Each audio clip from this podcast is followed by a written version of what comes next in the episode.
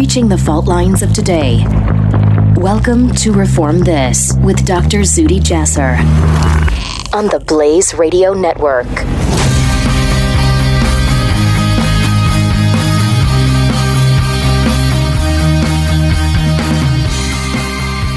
This is Dr. Zuhdi Jasser. Welcome to another episode this week of Reform This on the Blaze Podcast Network.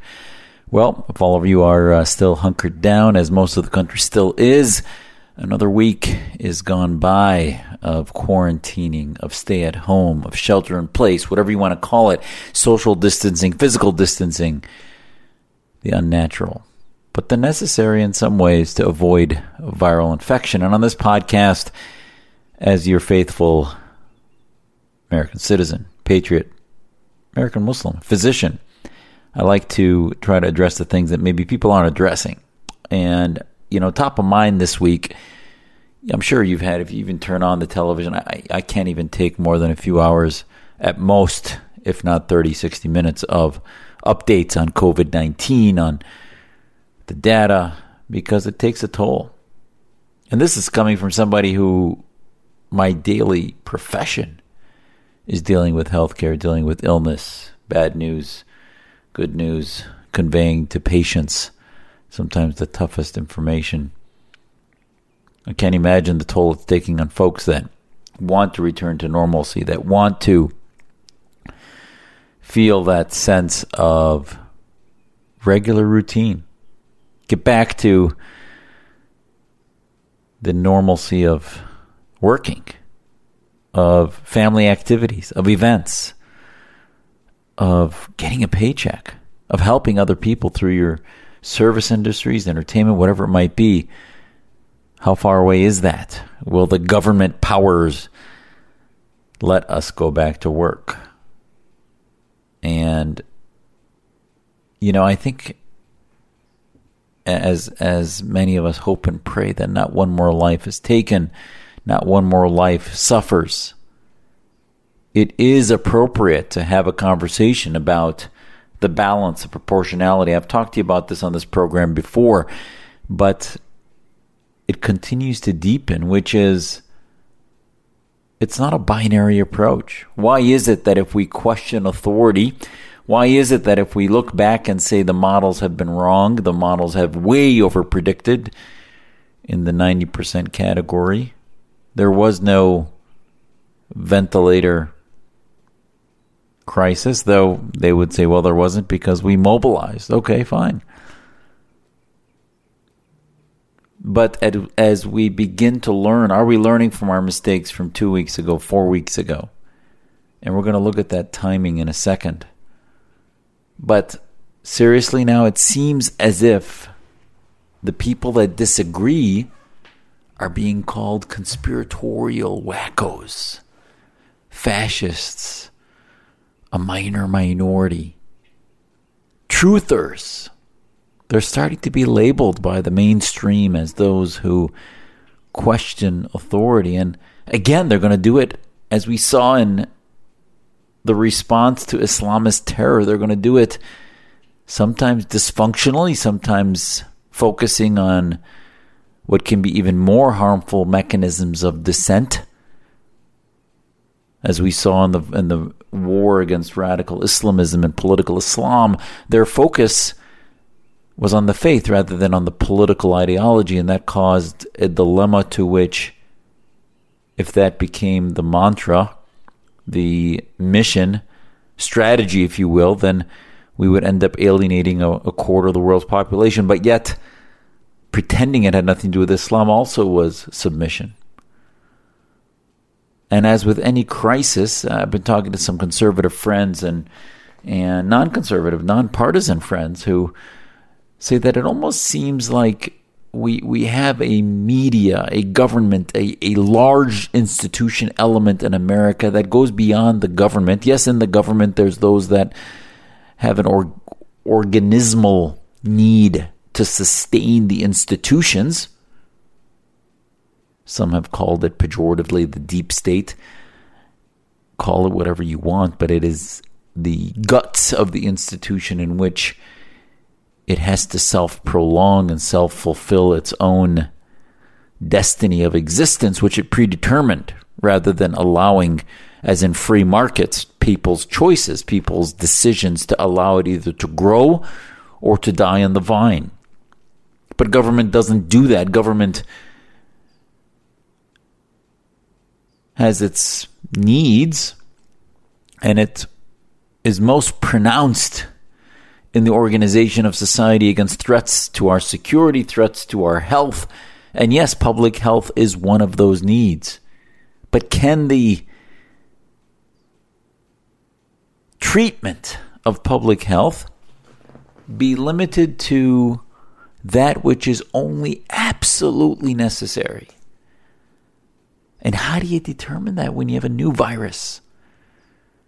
New data about transmission, new morbidity, mortality evolving week to week, where even the most brilliant folks in our healthcare system at our NIHs and National Institute of Healths and National Institute of Infectious Diseases, from Tony Fauci on down, when they self correct their own interpretations and data on a week to week basis. But yet, the industry, not only the government, but large medicine, large pharma, large healthcare, large corporate America, Fortune 500 companies, have also a self fulfilling need to maintain their own power structures, their own rankings and investments. Some of that is pretty natural for free market, not any different than small business, but small business is much more elastic to price, responsive to supply and demand curves, while big business often depends on government subsidy, government protections. So as a result, crises management, they become this public private partnership is not about simply getting to the best place possible, public private partnership becomes a sustenance a sustenance of each symbiotic existence. And we're seeing now we're seeing now in this crisis that there is a symbiosis to large corporate America and large government.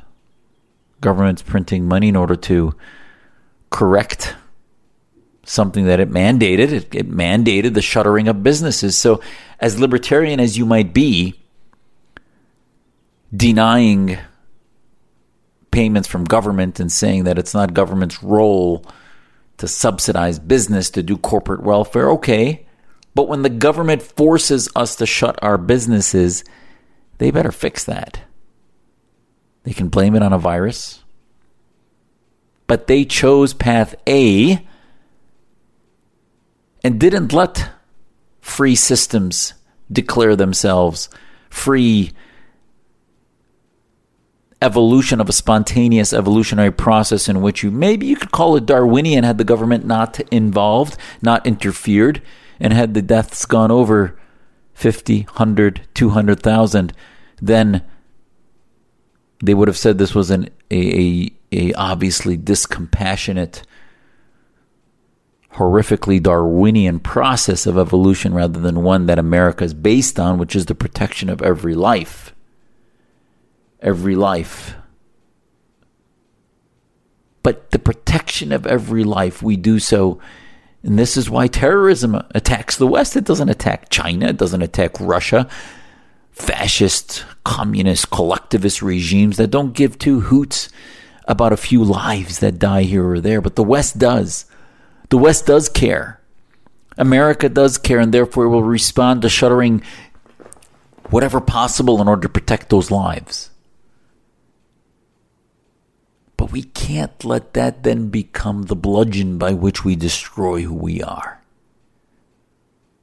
What are the firewalls? What are the red lines that we will not cross in which we determine that if our penultimate protection, let's say free speech, We've always said that, yes, we love the respect of religion and religious freedom as part of that first liberty, but free speech is also there. And religion is not a human being, it's not human rights. A religion is an ideology, so therefore free speech trumps the ideas' rights because ideas don't have rights. Human beings do.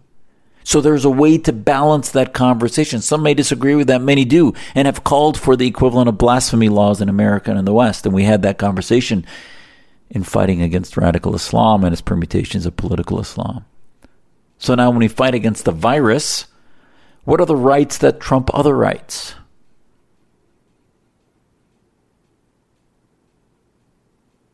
We talk about the transmission from human to human of a virus and its rapidity and exponential growth needing to be cut off so that we flatten that curve.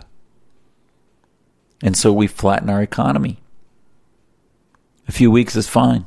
But when the corrective mechanism of the flattening of the curve and the economy with it is not just two weeks, but four plus another four plus how many weeks? Because remember, it takes five to seven days for one person once they infect another for that other person to begin to have symptoms. It takes another three to five days for that symptom to bear itself out. So we're pushing two weeks now when that sickness, when that patient either resolves, begins resolving at home without a need to go to the clinics or the ER, or they start to get worse. So two weeks from exposure when they start to get worse, and then they get admitted, and God forbid, worst case scenario, they get intubated, and then they, God forbid, pass in another seven to 10 days. Sometimes it's more rapid, but some typically it's been another seven to 14 days. So you're talking a total of four weeks from transmission to expiration. So we're looking at deaths and then we correct our our recommendations in our economy and opening of businesses, etc. And that corrective factor is already two to four weeks behind. And then we're told to wait another two to four weeks. And this is all under the premise that previous viral spreads can be compared to this one. When we're seeing things that are very peculiar to this virus with its contagiousness, how, how many people with one known infected human being get infected near them. And then the number of asymptomatics seem to be impressively high 50, 70%. Other countries are not showing resurgence of second, third spikes as there's concerns, valid concerns. I see so many threats on Twitter and social media in which they say, oh, if you want to open America or open your state, every life that is lost will be your fault. Every life that's lost will be your fault. That's what's said. How can you manage a country that way? How can you manage a state that way in which every governor becomes risk adverse because they're being told that if they don't follow the recommendations that they will become the poster child of death and destruction from the virus. Reminds me of the practice of medicine. How often do we force or push or coerce patients into treatment because we don't want to later be told that we didn't do that, that we allowed the lawyers, the, the litigation system will tell physicians that they let the patient die, even though they may have been consented through information, informed consent about their choices, and they chose not to do something. But then later, a family member who didn't hear the informed consent wasn't present, then wants to blame the physician. Patient may not have understood physician may have poorly communicated. Who knows? There are a million different options that could have happened. But the bottom line is, is once somebody dies quickly, there's always somebody to blame if you want to find blame. And if you want to find blame, there's a lot of that to always go around because you can't really prove the opposite other than looking at average life expectancy. And if your patient falls short of that, then you must have done something wrong rather than it simply being a normal statistical variation for that patient's expectancy. This is not to say that there aren't any errors and mistakes and lack of communication that happen in healthcare. But there's also the majority, which in the best healthcare system on the planet get treated with the best care possible.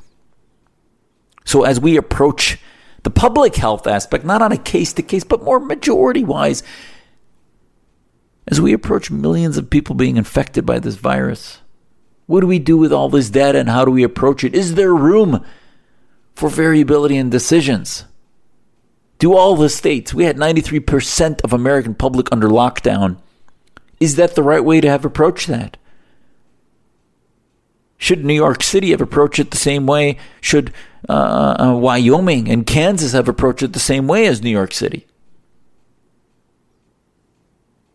Were there some markers that they could have begun to use early on? Or did they have to follow to the T the recommendations of their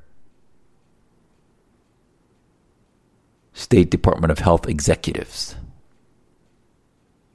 I ask these questions because I have to tell you, I'm I am very concerned about our ability to make the best decision, not to make a decision. We're making a decision, I think, based on risk adversity, being adverse to risk,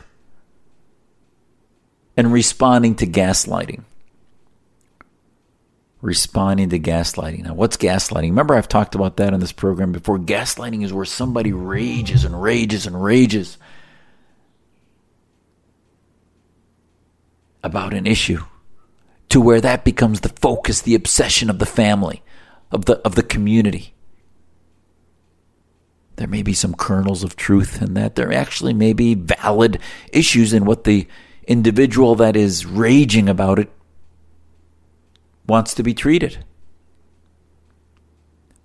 But the gaslighting creates a, a such a usurp, usurpation of the bandwidth that nothing else can be discussed. And I think we're seeing that in this. We're seeing it. There's no uh, a, a World Health Organization that was a tool of the United Nations that was obsessed with dictatorships and obsessed with attacking the West, obsessed with attacking Israel because dictatorships ran it. It was a dictators' club, and the World Health Organization was an arm of that. And now we see that the, as I talked to you last week about the Chinese Communist pandemic, the CCP party, Chinese Communist Party, inappropriately addressed most, most of the processes. They delayed six weeks and then 12 weeks, and then they slowly leaked out information. The original physician that diagnosed it died. Now, he may have died from the virus, certainly. That's what they say. But we saw in SARS in 2000, the early 2000s, that China always lies, always lies.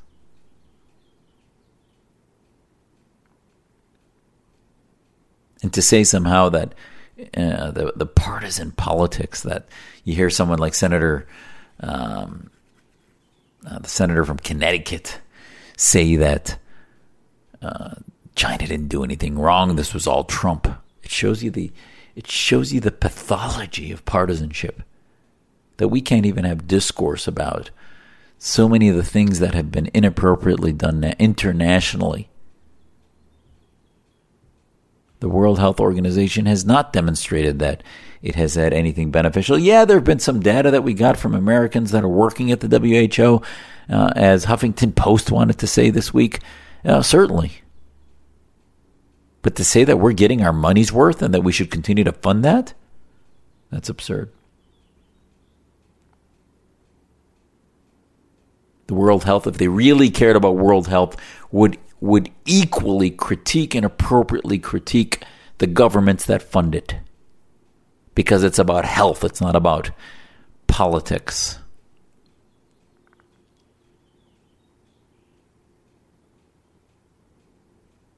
And I, and and back to the the main thing I wanted to talk about is really we can now if you disagree and and what are we talking about? Is this binary?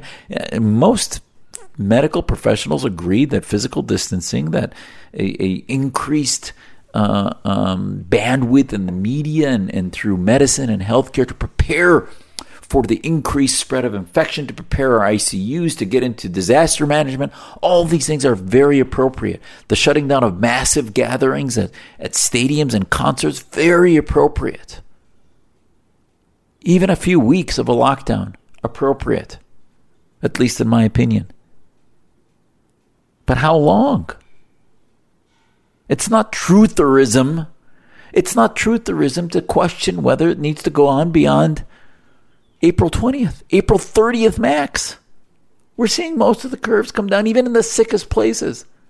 And yet the Governor Cuomo's of the world are saying, oh, but don't get complacent, etc. It'll come right back up. I saw physicians on MSNBC 100% sure. They said, I guarantee you the curve will go back up if people leave their houses. And the shelter in place, stay at home orders are lifted this week. Really? How do you do that? How do you guarantee that?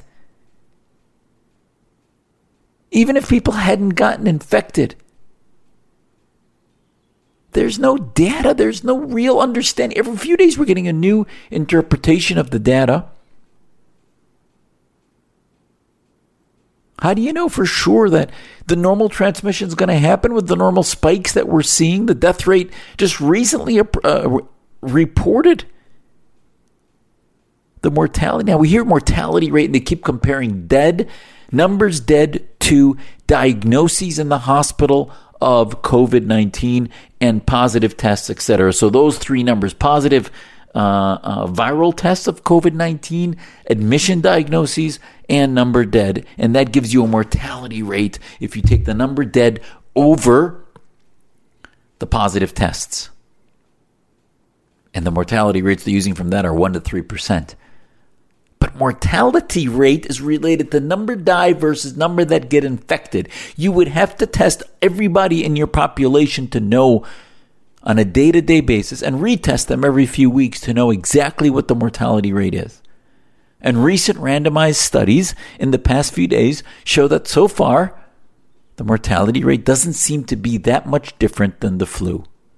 Now, is that heresy to say such a thing? Well, sure it is, because it should be. We, it can't be compared to the flu. It appears so far that the patients that get sick are getting much sicker with not only pulmonary edema, pulmonary hemorrhage, myocarditis, arrhythmias, organ shutdown, and it seems that many of them, the ventilators just aren't helping, which is something to the level that we didn't see with influenza in the past. So, yeah, the comparison is not virus to virus. All I'm talking about is if you compare mortality data so far. So we should be able to tone down the gaslighting, tone down the hysterical approach to those who may question what's best for our society, and begin to approach this as an academic balanced American way, which is one in which we entertain every idea and every debate, and then we decide as a country how to move forward without punitive blaming that no matter what happens, one side gets it. And you know, I have to say it, the part I don't get is why is one side of this equation on the offense and one side on the defense? At what point did the lives that are lost from COVID be offense versus the lives lo- the lives lost from heart failure untreated, Sir, elective surgery, urgent surgeries that aren't done, gallbladders that rupture as they wait, appendices that rupture. Yes, that's an emergent surgery, but what if it's thought to be sort of semi urgent to come to the ER and then they die at home? How many of those cases are going on? It's enough to where many of the governors are passing legal waivers to protect physicians from liability for making these decisions, to protect hospitals from liability. So, at what point does the offense be in this conversation? On the offense being the protection of the COVID 19 lives, and yet the lives that are mitigated from economic losses, psychiatric losses, from inability to pay for their med, diabetes out of control, arrhythmias, kidney failure caused by uh, uh, dialysis that are missed, etc. I had a patient the other day in which it became hard to get him to his regular dialysis. I had another patient that needed the defibrillator that it was, was told that this is elective and can wait till July. Ejection fraction, low ejection fraction in the heart, higher risk for arrhythmias. And if he has any arrhythmia waiting, I could e- easily also take the offense on that conversation and say, on an offensive way to the COVID lobby. And I can't believe we divide it this way. American health is not divided by lobbies it is actually by lobbies of diseases. We see this. But and I think that does create actually, it's interesting, that does create a pathology, doesn't it?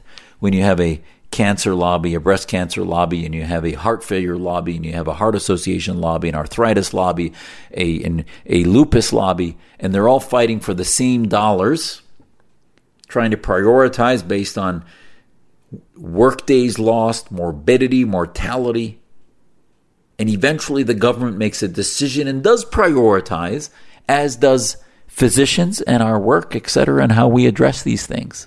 And we try to do the best we can, but God knows we make mistakes. And God knows our society makes mistakes as we approach these things. But we tolerate it because we're human. And yet the approach to the COVID 19 pandemic seems to not be tolerated for any mistakes or or proportional decisions that are being made. It's simply all about gaslighting, and it actually seems to be about here's the crux of it about a media complex, an industrial governmental complex that's based on crisis, feeds from crisis to crisis. I was in the Navy, served aboard ship as we deployed, as we did operations, we constantly understood that whatever might happen in one corner here or there, with whether it's health or whatever, sometimes we made operational decisions and decided to change course if we had to based on the severity of what was before us if we could not and if there was other people to do what we were supposed to do. But we also did not let compartment problems affect the mission affect the duty to Navy, the duty to our CO. And that's a principle we apply in democracy, in our families, and every aspect of life is that we balance things and then we make decisions. And yet, if you have a society that is using those who gaslight the most with an industrial complex of an establishment that that is is based on on fueling and throwing gas on crises with it not one toleration because once the crisis becomes inflamed then it becomes everything. Anybody not inside that that circle? And i saw the best diagram. It was three circles. One circle was about COVID 19 and those who want to prevent every loss of life from that, as I do. The second circle was people worried about expansion of authoritarian government policies. And the third circle was people very concerned about impending economic devastation. And my good friend who put that graphic out has the word me in the intersection of all three. You can, you can take COVID 19 seriously while also being afraid of the expansion of authoritarian government policies unchecked and also being concerned about impending economic devastation. All three can exist in the same person. And no, you're not some type of fringe white supremacist if you care about the expansion of government and you're some kind of uh, uh, uh hashtag what what is the hashtag this week on Florida? Florida stupid, or I can't remember what it what was what offensive hashtag because people wanted to go to the beach. Okay, fine. Beaches might be uh, uh, dangerous if you're if you're gathering in mass gatherings, but going on a lake in a boat with a couple people, going on a beach or walking in in in where you have good distances between people, that is not dangerous. It's absurd to lock people in their houses with this. It just doesn't make any sense. At least to me. because eventually they're going to have to have contact and we they're going to have to spread and get a herd immunity. We're not going to lock down our country for 18 months until we get a virus vaccine.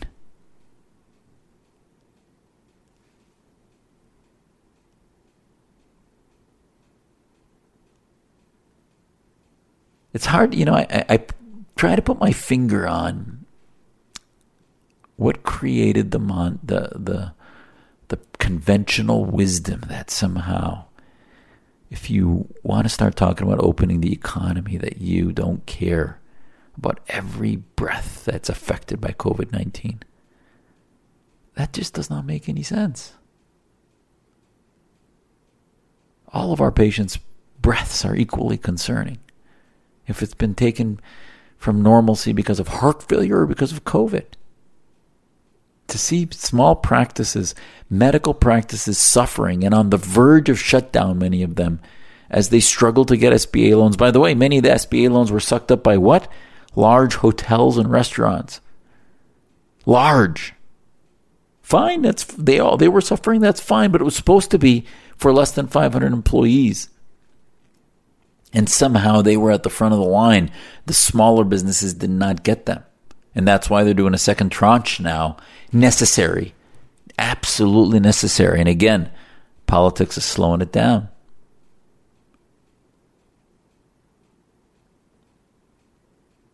At the end of the day, if anybody tells you they have the right answer, you should be skeptical. I don't know if I have the right answers. I just know that it's it is not sustainable it is creating a mechanism in which we are going to destroy the lives of tens of millions. Now, over 20 million are on unemployment, and it is going to go up. And if unemployment, if you look at the checks they get, that, that cannot afford health insurance. And their health care is going to just spiral. Alcoholism will go up. Tons of things are going to go bad. Criminalism is going to go up. Crimes, etc., will increase as people don't have the sustenance to move forward. But hey, they didn't get that COVID. So we have to have an understanding of what are the choices we're making, and they may be right or wrong, but at least, at least we made and had a balanced conversation. We didn't gaslight ourselves into silence. Not to mention, you know, we talk in medical ethics about natural order. You know, when I talked to you, I think it was five, six months ago about assisted suicide, I said, you know, there's a natural aspect to God determining the moment that soul gets put into the body and the moment it leaves. And I talked about, yeah, there's doctrines of double effect where we might give something for pain, but it might hasten the end of life. But our intent is all that matters. Our intent. So if religiously you believe that intent is all that matters, that's the basis of common law in the West. It's based on intent. So if religiously you believe that intent is the primary issue in law,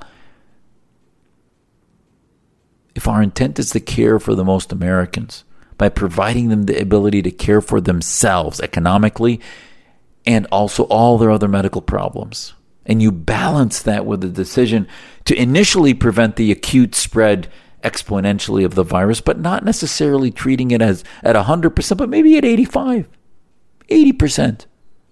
It's not binary. You treat it at 80, 85%. And then you allow the other parts of the health of our society to continue because things are going to be bad. You know, one one of the obesity specialists hit the nail on the head. She said people are running to grocery stores with masks and things on, and I see them jamming, jamming cakes and Doritos and chips and and all these donuts, etc., into their cigarettes, into their carts, all in the name of and and they go with gloves and masks, socially distanced. Okay, understanding there's a vector that they could be and they're preventing that. So it's not just about their own health, but others, but still lives lost. Are we doing the same for other diseases?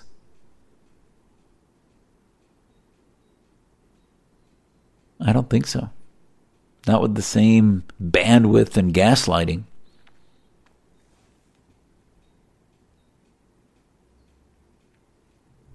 Last let's change topics a little bit. In this era now of telehealth and Zoom meetings, and we find that religious facilities are doing alternative forms of congregational prayers, not from the pulpits, not from the not from the uh, pews, but rather from cars or from home or whatever it might be. This week, the BBC announced that it was going to allow prayers, the call to prayer on their world service on Fridays. The call to prayer. And the Saudi news outlets praise that as a, a exemplary ecumenism. Exemplary listen, I'm I'm Muslim, and I uh, not only relish in doing my prayers, but also feel something deeply spiritual and and fulfilling and hearing that call to prayer. Not only in our house when we do our congregational group prayers, but on Fridays. Our mosque has elected not to have congregational prayers, and soon before the next podcast, we're going to be entering into Ramadan, the holy month of fasting for 30 days. Muslims will fast from sunrise to sunset and remember the Quran and read one thirtieth of the Quran every night if they can in their Taraweeh prayers or evening prayers in Ramadan. And a lot of this, I know our community is going to be doing it from home through Zoom, whatever it might be, as the Jewish community did with its Passover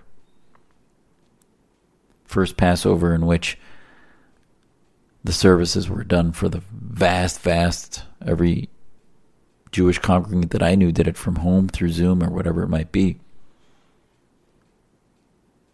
Their Seder dinners. But my problem is not with the Adhan on the BBC. But I asked the question, nobody's responded. Are other faiths getting their call to prayers? How many how many faiths exist and do they get equal time? I worry that a Muslim community in which the Islamists are trying to hijack our community with the identity politics of Islamism, political Islam, and otherwise, if they feel they're getting special treatment, especially in times of crises like this, then they will use that to further divide and say that they've been successful in representing Muslim needs, Muslim interests, and Muslim religious worship. Because I don't see that as part of religious freedom, as having the state news network have our call to prayer on Friday. In America, should NPR do that? Should PBS do it on their television stations and have a half an hour of Muslim prayers on Fridays. Then they need to do it on Sundays. They need to do it on Fridays, Friday evening for Shabbat services for Jews, and then the Sikh services and the Hindu services and the Zoroastrians and every other faith. So I'm concerned. And I think it's a healthy amount of concerns. It doesn't mean I'm anti Muslim. It means I love my faith and I want my identity politic to be about Americanism, not about a political stripe or an idea, but about Americanism and our ideals under the Constitution. And that's what we were talking about earlier in the program, wasn't it? About the way to fight the virus and what are some principles we should never cross, and then take the price that it costs yes, it's not ideal respect for Muslims by not having the prayer, but it's a way to separate mosque and state to prevent political Islam, and it doesn't affect their worship. They have we have our own mechanisms of spreading our daily prayers in our houses of worship. We don't need the governmental news agency to do it to have our religious freedom. It's nice, it's a good gesture, but it's not necessary unless they're going to do it for everybody. And then that turns the state news agency into a interfaith festival week to week.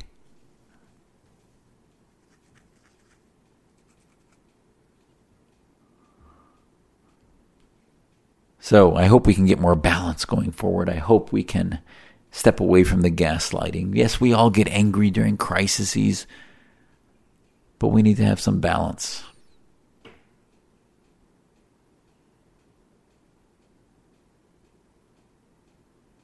What if our leaders just said, I don't know? Let's discuss it and then we'll move on. We might make some mistakes, but I don't know. Let's have an adult conversation and not blame everyone. But I can tell you, I was talking about the natural aspects. I'm going to end on this. And about assisted suicide. It is unnatural to keep people so physically distant for so long. Okay, we need it for a few weeks, but eventually, I disagree with those doctors that think we're not going to shake hands anymore, we're not going to hug anymore. I hug my patients, many of them. I hug my friends. I shake their hands. I'll wash my hands more frequently. Absolutely. I've learned a lot of good lessons of discipline that many of us have. But I'm not going to stop shaking hands. It's unnatural. What makes us human is the physical need to share, to, to embrace, to be emotional, to, to understand empathically what our fellow human beings are going through. And you can't do that from a distance. You can't. This is Zuhdi Jasser. Stay safe, stay strong and help us reform the things that need to be reformed. This is Zuhdi on Reform This on the Blaze Podcast Network. Find me on Twitter at Dr. Zuhdi Jasser, D R Z U H D I J A S S E R, Dr. Zuhdi Jasser, and at Reform This Radio. God bless. See you next week.